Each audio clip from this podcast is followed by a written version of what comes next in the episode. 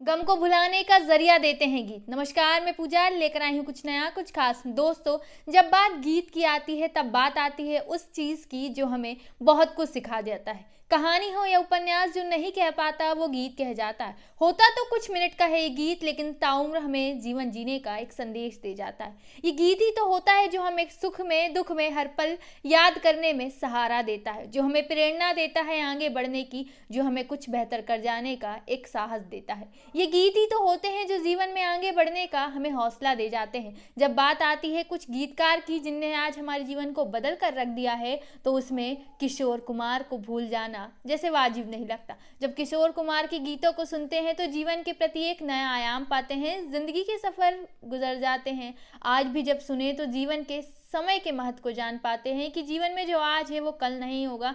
जो लोग हमारे पास आज है वो कल नहीं होंगे। जीवन में उठना, बैठना तो चलता रहेगा, लेकिन अपने जीवन के पड़ाव होंगे। जहाँ सुख और दुख आएगा, लेकिन हमें आगे बढ़ना होगा।